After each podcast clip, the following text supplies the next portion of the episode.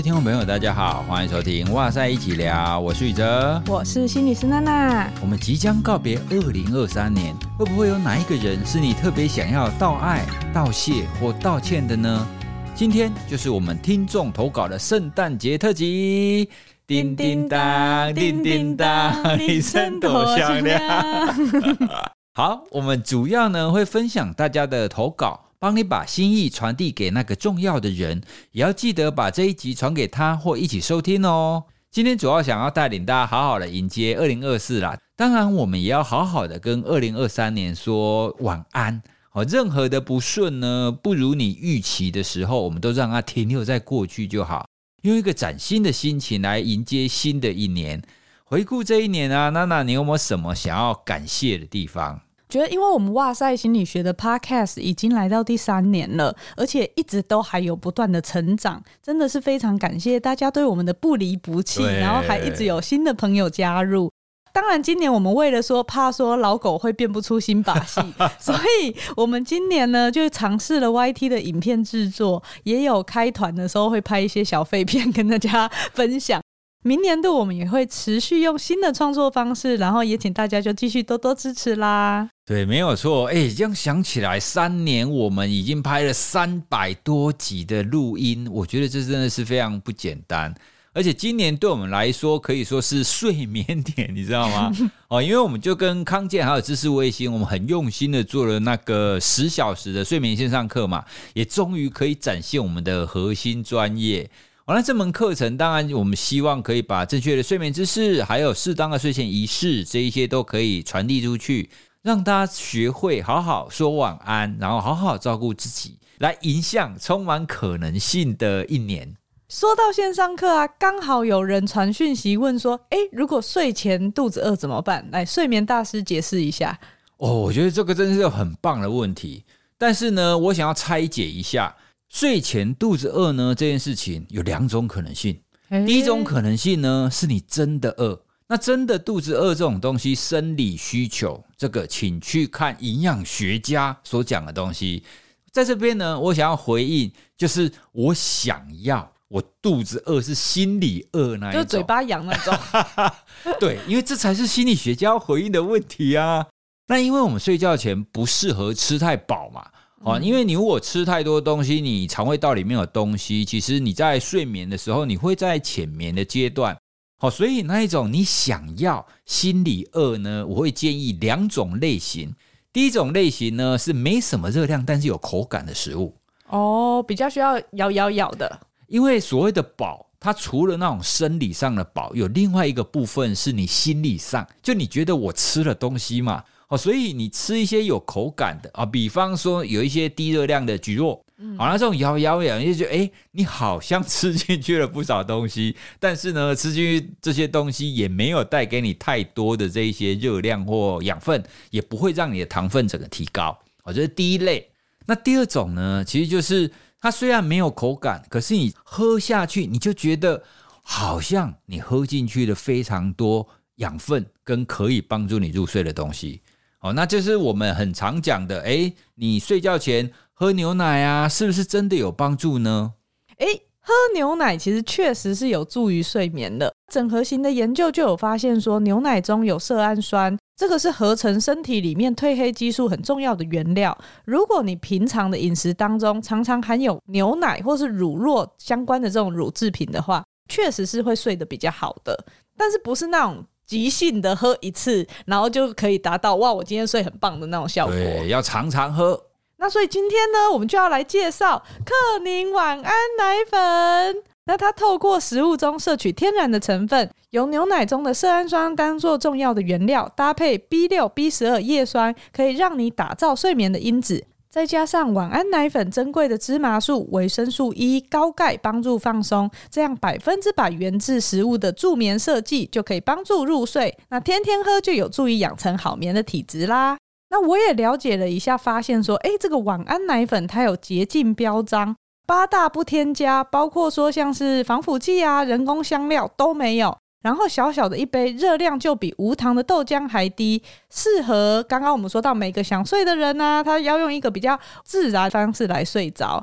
如果比如说你睡前的两个小时，诶，泡一小杯，大概半个马克杯吧，然后慢慢的喝，当做一个睡前的仪式的话，就可以好好的说晚安。对，没有错，就像我们常常在呼吁的一样，喝牛奶有助于睡眠，是指你要常常喝，而不是像吃安眠药一样，你现在睡不着，赶快去喝哦，这种急性的不太有用。而且刚刚你有讲到了一个重点哦，慢慢喝，慢慢喝，其实也是当你睡觉前肚子饿。哦，你要慢慢吃东西，因为你把吃东西或者是喝东西的速度变慢，你也会比较感受到你有进食哦，所以那种心理饿的感觉也会比较快的消退，你会比较容易睡觉哦。所以以上呢，就感谢我们今天的赞助商，而且顺便也回应一下听友的这些问题哈。如果你心里饿睡不着，应该要怎么办？哦，你可以选择这两种方式，然后慢慢的吃下去。接下来我们就要开始这一次的二零二三年听友的投稿喽。那我们先来开始第一个，因为它很短，我们就直接先念了。那我们这一位听友呢，叫做刘小慧，然后他想要念的信呢，就只有四个字，叫做“谢谢妈咪”。哦，这个语重心长啊！对对对，好，所以我们刚已经念完第一封信了，希望他的妈妈有听到哦。对，因为这个实在太短了，所以我们放在前面，很快的念一下。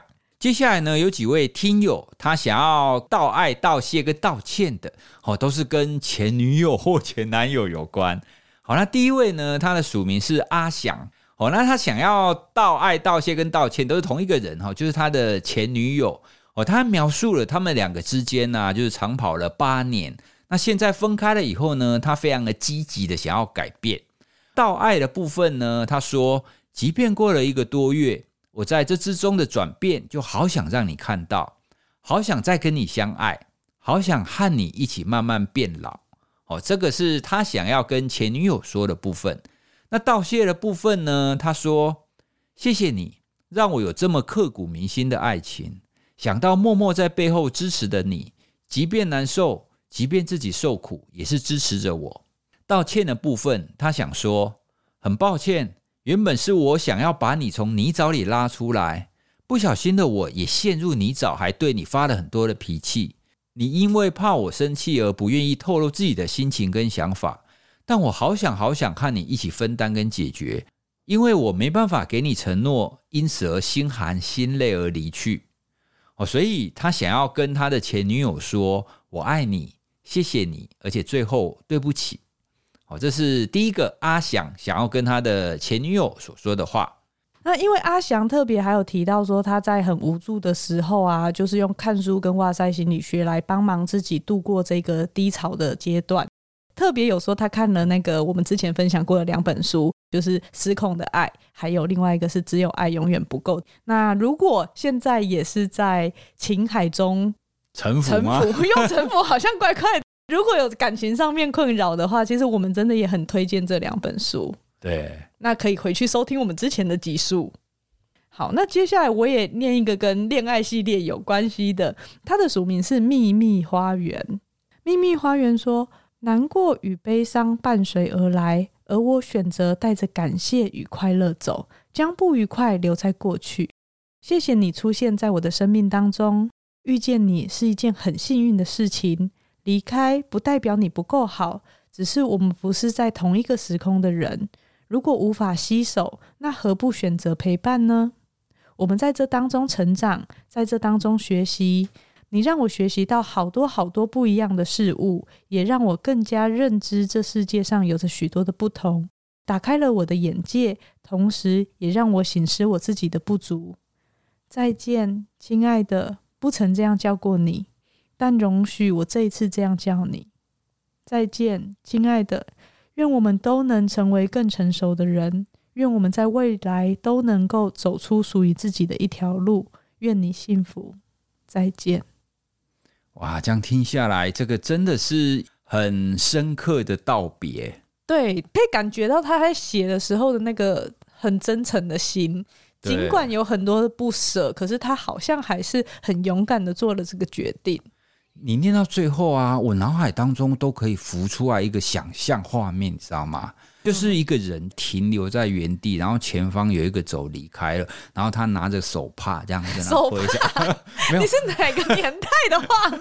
你这太透露年龄了。类似这个概念，你就可以浮现出那种真的在跟一个离去的人道别。好，那接下来这一个呢，它的署名是龙龙哦，或是龙龙，他是要给一个叫小佳哦，那这个名字已经改过了，他想要跟小佳说感谢哦，因为一刚开始呢，他觉得他们好像小六岁哦，所以呢，他们好像有年龄差，所以一刚开始就觉得诶，应该只是做朋友，可后来呢，就因缘际会，就互相晕船，个人就是好像就在一起。可是呢，接下来他们的恋情就出现了一些曲折。我来念当中的一些片段。哦，他有提到，在这段开始萌芽的新恋情，其实一直让我们非常纠结跟挣扎，因为我们两个人的生涯发展会在一年半以后有极大的不同。你即将要出国留学最少三年，而我进入国营事业工作。哦，真的耶！如果两个人这样子，真的是蛮难继续维持感情的。不是不爱了或谁不够好，而是真的你的人生方向有很不一样的路线。对啊，就真的是很戏剧化，就是两个人碰在一起，就真的觉得，哎，我们两个好像是情投意合。可是，在可见的未来，你又知道，哎，我们两个人必须要分手哦。所以他们就在这个纠结当中，然后有一段时间真的是在一起。那后面呢，他就提到，为何在人生中总会有一次次的分离，而我们为什么又要选择注定会让未来的我们难过的一个爱情呢？对于这个问题，我至今没有答案。或许这一辈子我都不一定会得到答案，但是我想要感谢你，感谢你在这个时间点出现在我的生命中，感谢你让我在感情中又有再一次成长的机会。感谢你愿意信任我，坦诚你很多的真实。感谢你愿意接纳这个弱小的我。因为他很可爱诶，他后面写一写，他还有括号说，打到现在这段文字，我真的好想哭哦。对，其实我觉得在写这样子的信件的时候，真的很容易会触碰到内心最柔软的那一块。好，那接下来最后一段，最后不管分手后，我会需要花多少时间来疗愈自己。我想我不会后悔现在跟你在一起的决定。你让我相信自己有能力可以再爱一个人。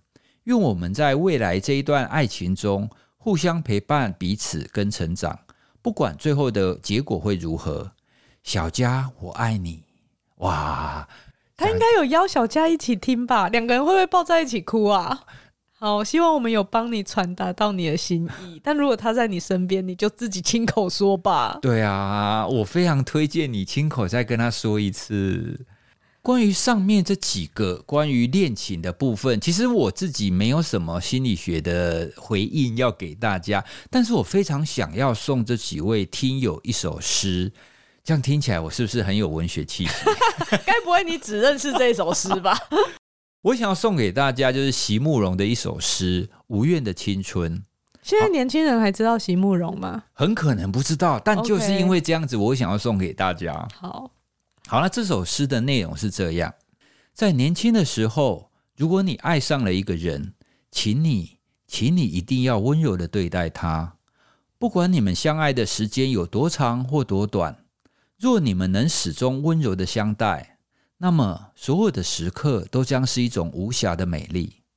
若不得不分离，也要好好的说声再见，也要在心里存着感谢，感谢他给了你一份记忆。长大了以后，你才会知道，在蓦然回首的刹那，没有怨恨的青春才会了无遗憾，就像那山岗上那轮静静的满月一样。虽然我念的不怎么样，不过呢，我会把这一首诗放在我们的资讯栏当中哦。我非常诚挚的邀请大家，特别是如果你生命当中曾经经历过像刚刚那三位听友这样子刻骨铭心的恋情的话，你在看这首诗的时候，你一定会格外有感觉，真的会了解到长大以后蓦然回首那种感觉。他真的很厉害耶。简短的好像是四个段落，但是道尽了青春的时候爱情的面貌。对，无怨的青春。好，那刚刚真的是恋爱系列，接下来我们先来到一个比较中性的，调整一下情绪，感谢哇塞系列，耶、yeah！那这一系列呢，其实我们收到非常多的投稿，可是我们想说，如果全部念出来的话，可能会自肥，对，会自肥太多，所以我们就挑选了其中的一个。那这位呢是小军，他说回顾这一整年呢，想要特别感谢哇塞心理学的宇哲老师，还有娜娜心理师。认识你们的时间虽然不是很长，可是呢，每一次听哇塞心理学，或是看一集你们的 YouTube 影片，都觉得被疗愈到了。值得夸奖是他有看 YouTube 的影片，很喜欢听你们充满亲和力的声音，还有丰富的内容，而且常常因为一些小事心情低落的我，也可以被你们治愈。很谢谢你们坚持把最好的内容带给我们这些挖宝。再来呢，他就是想要感谢陪伴他在他身边的男朋友跟父母，因为他好像觉得自己蛮容易发脾气跟吐苦水的，所以对他们的无条件支持也都很感动。所以在写感谢信的时候，其实你也会反省你自己，可能也有这个功能。虽然大家没有直接道歉，但是都用道谢来对替代了。那另外就是说，也很感谢我们举办这个活动，让大家可以把一些想法表达出来。那如果大家喜欢的话，我觉得我们以后固定的某一些节日或时间点，或许我们都会有征稿的活动，也欢迎大家跟我们一起想这个企划，或者是做出一集的内容。哎、欸，我觉得下一次啊，干脆我们直接在 YT 上直播，然后回应这些感谢信好了。对啊，我觉得可以。这样子我们就比较不介意说节目一集要多长，然后还要后置，可是可能可以用更互动的方式跟大家一起进行。对，好，那这个可能是明年我们可以做的一个活动。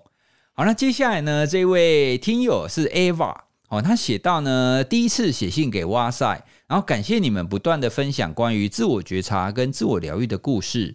那娜娜跟宇哲的声音呢，陪伴我上下班通勤的时间。让我在觉得心累的时候有温暖的支持。我在公司可以算是一个中阶主管，同时也是一位妈妈。上次听娜娜讲到精神病也会迎来清晨那集的最后，都忍不住跟着哭了呢。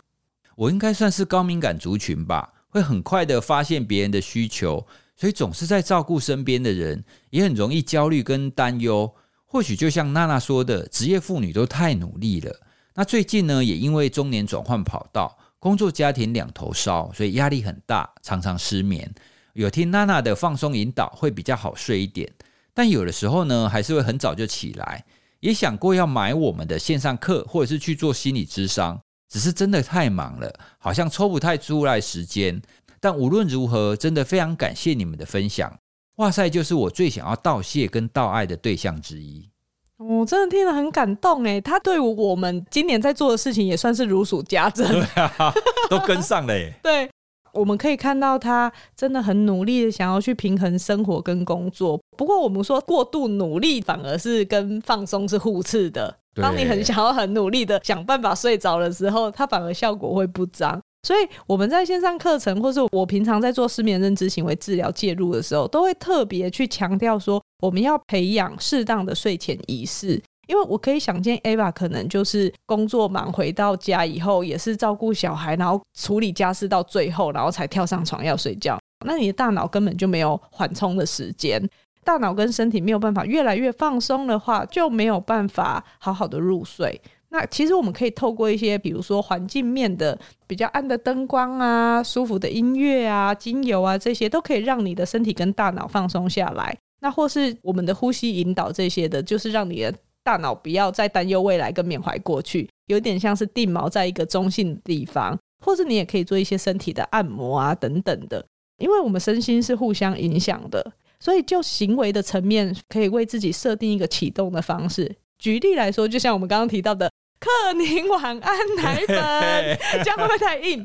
所以，如果你睡前的时候大概一小时，你去泡一个小杯，然后呢，就像是一个启动的动作，去提醒你自己的大脑跟身体，哎，我要准备慢慢关机喽，要进入缓冲喽，就可以用这样仪式化的行为来慢慢建立你睡前放松的习惯。真的没时间，其实是有没时间的做法啦。奶粉大概每天算起来也就是铜板价，这样就不会觉得哦，你一边要适应转换跑道，又要抽出时间来上线上课或是智商，这样反而压力会更大。对，像是这种睡前仪式，它很关键的就是，不管你做什么事哦，就像我们刚刚讲的，你喝牛奶啊，或者是做其他的那些放松的练习，都必须要让自己就是有一个设定启动，然后让自己的大脑跟身体都知道我要慢慢放松了。只是呢，你会需要一段时间练习啦，哦，因为这种东西它真的不是一时三刻，你做一次就会有效的，好，要持之以恒的慢慢的练习。那接下来呢，就是跟妈妈有关的系列。那第一个我们要念的呢是 Kathleen 的来信，她说：“我想谢谢我的妈妈，我在躁郁症的期间，她陪着我做智商。最感动的一件事情是，她在知道我确诊是躁郁症以后，她立刻去买了相关书籍来看，想要更了解我，更帮助我一些。所以真的很感谢妈妈给我这么多的温暖，但我也要对不起。”我生病的那段时间，情绪起伏很大，甚至乱花钱的情况很严重，给家里的人带来不少的负担。我知道家人当时都是很难受的，但我好难振作起来哦。我这个掌声是要给妈妈的。哎、欸，你不要这样子，她也很努力呀、啊。不是，我觉得就是家人，甚至妈妈。哎、欸，你你要知道哦，其实，在很多的父母亲。他可能在面对孩子有这种精神状况，可能有一点不太一样的时候，他没有那么多心理学相关的知识，他可能没有办法做好准备，因为他妈妈可能不是哇塞的听众啊。哦，也对啦，对啊，而且我觉得在临床上看到很多是家人会先否认，然后会觉得他就是行为乖张，特别是躁郁症在早期的时候，他们会觉得他情绪起伏很大。然后不能理解他做出来那些行为，可是这样子的状况常常会让他们错失了治疗的一些时机，然后也会没有办法稳定用药。真的要给妈妈这个掌声，是无论孩子是什么状态，他都愿意接纳他现在的样子，这非常的不容易。对，确实就是刚刚讲到会乱花钱的这个部分啊，是蛮常出现的一种行为表征，就是你会增加目标导向的活动，比如说。忽然离职啊，乱投资啊，想要做很远大计划啊，那花钱也都毫不手软。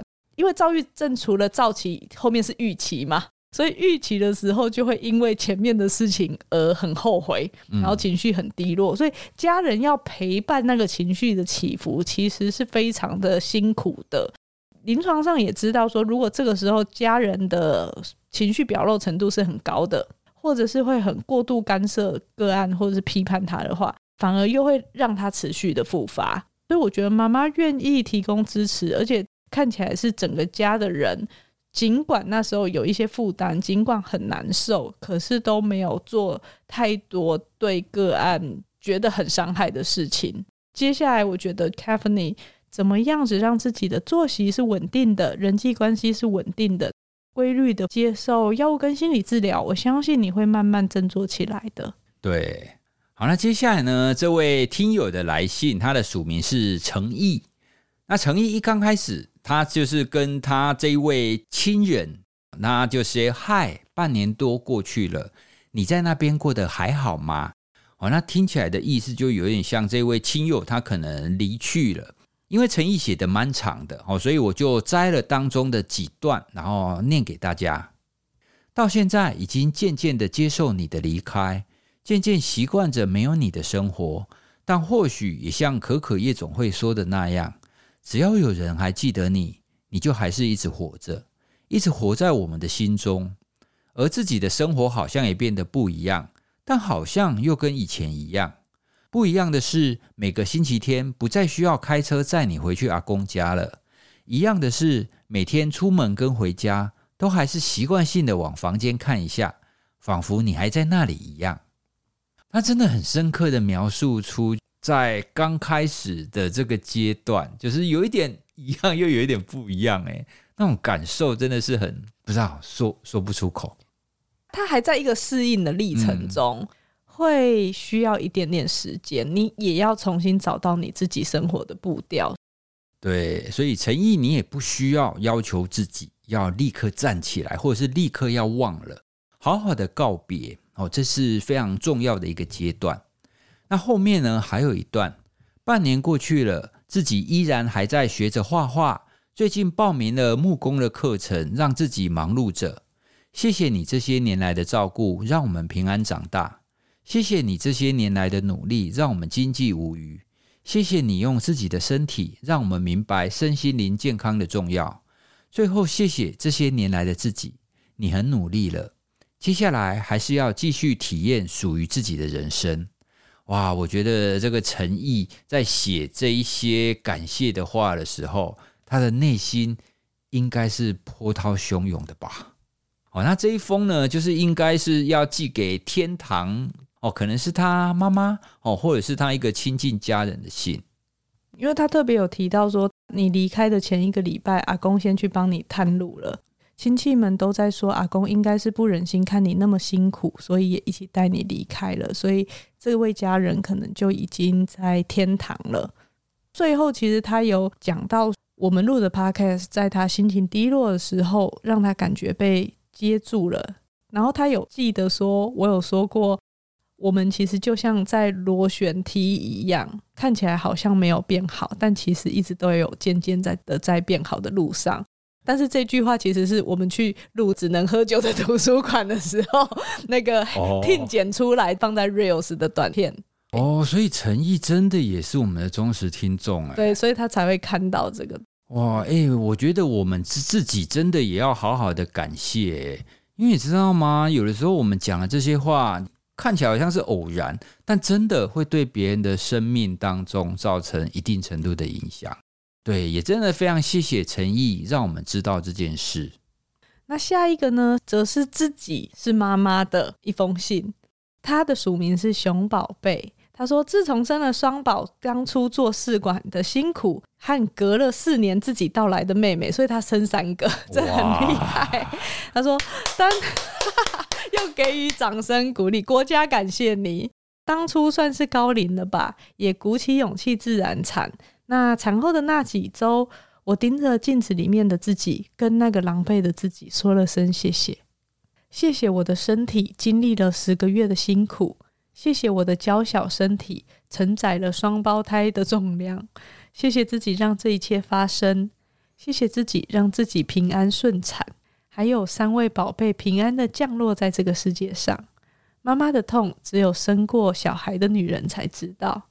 我我知道，我知道，你一定很懂，对不对？然后后面有讲了，她当初一打二很艰辛的生活，可是在这个过程中，我觉得她的老公会一直跟她说，在她老公心中，她是比孩子还要重要的，所以她也会提醒她要先照顾好自己，一直灌输她这个正确的概念。否则，妈妈真的很容易把别人的需求放在前面。然后他自己也回顾，发现说他在自己身上好像看到了当初，因为他自己的爸爸在他国小就离开了，所以他的妈妈都是非常不简单的要兼顾家计，所以他也会一直开始练习跟自己说，他自己是最棒的妈妈。那后面就是有给他的孩子还有老公很多的感谢跟祝福，同时他又很谢谢他的妈妈跟婆婆，因为他觉得有他们才有现在的我们。哎、欸，我觉得是不是生完孩子以后都很容易对一些事情感恩？其实生孩子是经历一个生死交关的过程，你是有可能会死掉的，哦、然后所以你至少会对你的妈妈感恩。你会发现说，哦，原来她把我生下来需要经历这么多的困难，哦、这么多的身体上的变化、心理上跟角色上面的变化，然后你也瞬间会觉得自己蛮伟大的 那种。力量出来的时候，你会很感谢自己。下面这一个妈妈，她叫做佩蓉，然后她也是先感谢自己。她说她当全职的妈妈两年了，然后从紧张兮兮的新手妈咪，到现在已经变成是一个很游刃有余的状态。或许是因为听我们的节目吧，是不是大家就会开始 比较懂得要感谢自己？特别是我觉得。蛮多人在那个精神病院那一集，对，好多人私讯来跟我们分享他的感受，他们对于母亲这个角色有很多的反思。身为妈妈，开始能够去赞扬自己、肯定自己，这一步是非常重要的。那佩蓉呢，也非常谢谢她的先生，然后一直给她支持，跟她一起建造了这个家。那也谢谢我的心肝宝贝如如，你总是用那。比阳光还要灿烂的笑容融化我，在你抱紧我说爱我的时候，妈妈真的觉得非常的幸福。我懂，因为有时候你明明觉得很累，可是女儿就是笑笑的，然后问你：“妈咪，你今天开心吗？”的时候，你就觉得啊，也只能开心呐，不然怎么办？我都会跟他讲，我看到你开心，我就开心了。真的。哎、我我讲那句话真的不是一个非常敷衍的话。其实我们真的是这个样子，看到孩子快快乐乐的，那你就觉得对，这就是一个一个今天的好事了。哦，所以像刚刚我们讲的，是不是真的生了孩子以后，你比较容易会知足？那你可以跟孩子一起睡觉前看一些绘本，然后早上可以牵着他一起去上学，你就觉得说，对，这就是一种幸福了。虽然孩子不是从我的身体里面生出来的，我没有办法经历那样子这种无比的疼痛，但是在养育孩子的这一些年，你真的会变得比较感恩，然后会比较知足，会对于生活当中这些单纯而美好的事物哦，会很愿意的去珍惜它。所以佩蓉也讲到说。他看到如如一个笑容，很多调皮捣蛋，他就一笔勾销了。虽然有时候觉得很不公平，我我觉得他完全讲出来我们的心境，而且很不公平，可能是他的先生的心声吧？为什么小孩一笑你就一笔勾销？我对你笑再多也没有，就是说嬉皮笑脸，笑什么笑？这也是我的心声。好，那我发现妈妈系列的寄信来，他们都会谢谢自己，谢谢老公，谢谢小宝贝，然后而且他们的顺序是把自己放在前面，我真的觉得很棒很棒，我要再鼓掌。你今天鼓掌很多次，对，我真的觉得寄信来的这些听众真的非常懂我们在传递的这一些概念呢。哦，不管是妈妈或者是我们前面所谈的那一些，其实大家真的都可以看见自己的努力。所以也希望在这个圣诞佳节的前夕，然后也是年末的时候，大家都可以在听完这一期节目的时候，跟自己说：“你真的很不容易，你真的很努力了。”谢谢我自己。对，不管你这一年过得怎么样，我们总是很努力的做了我们该做、我们想做的事情。哦，所以感谢这一年自己的努力付出吧。那我们也感谢克宁晚安奶粉，它要帮助听众好好跟二零二三说晚安，在冷冷的冬天喝上一杯暖心的晚安奶粉，邀请你们一起建立自己的睡前仪式感，喝一杯好入睡，同时也跟二零二三年说晚安。那只要呢，在这一集的 Podcast 贴文留言，不管是在 IG 还是脸书，就有机会可以抽中一整罐的克宁晚安奶粉哦。抽奖的方式和相关的介绍，就可以参考我们节目的资讯栏连接，或是在贴文里面都有哦。非常谢谢这么多听众朋友来跟我们分享他自己的心情，以及他的道谢、道歉跟道爱。我们也希望透过今天这一集来邀请大家一起来谢谢这一年努力的自己吧。好，那今天呢，我们的哇塞一起聊就跟大家聊到这里喽，谢谢大家，拜拜，拜拜。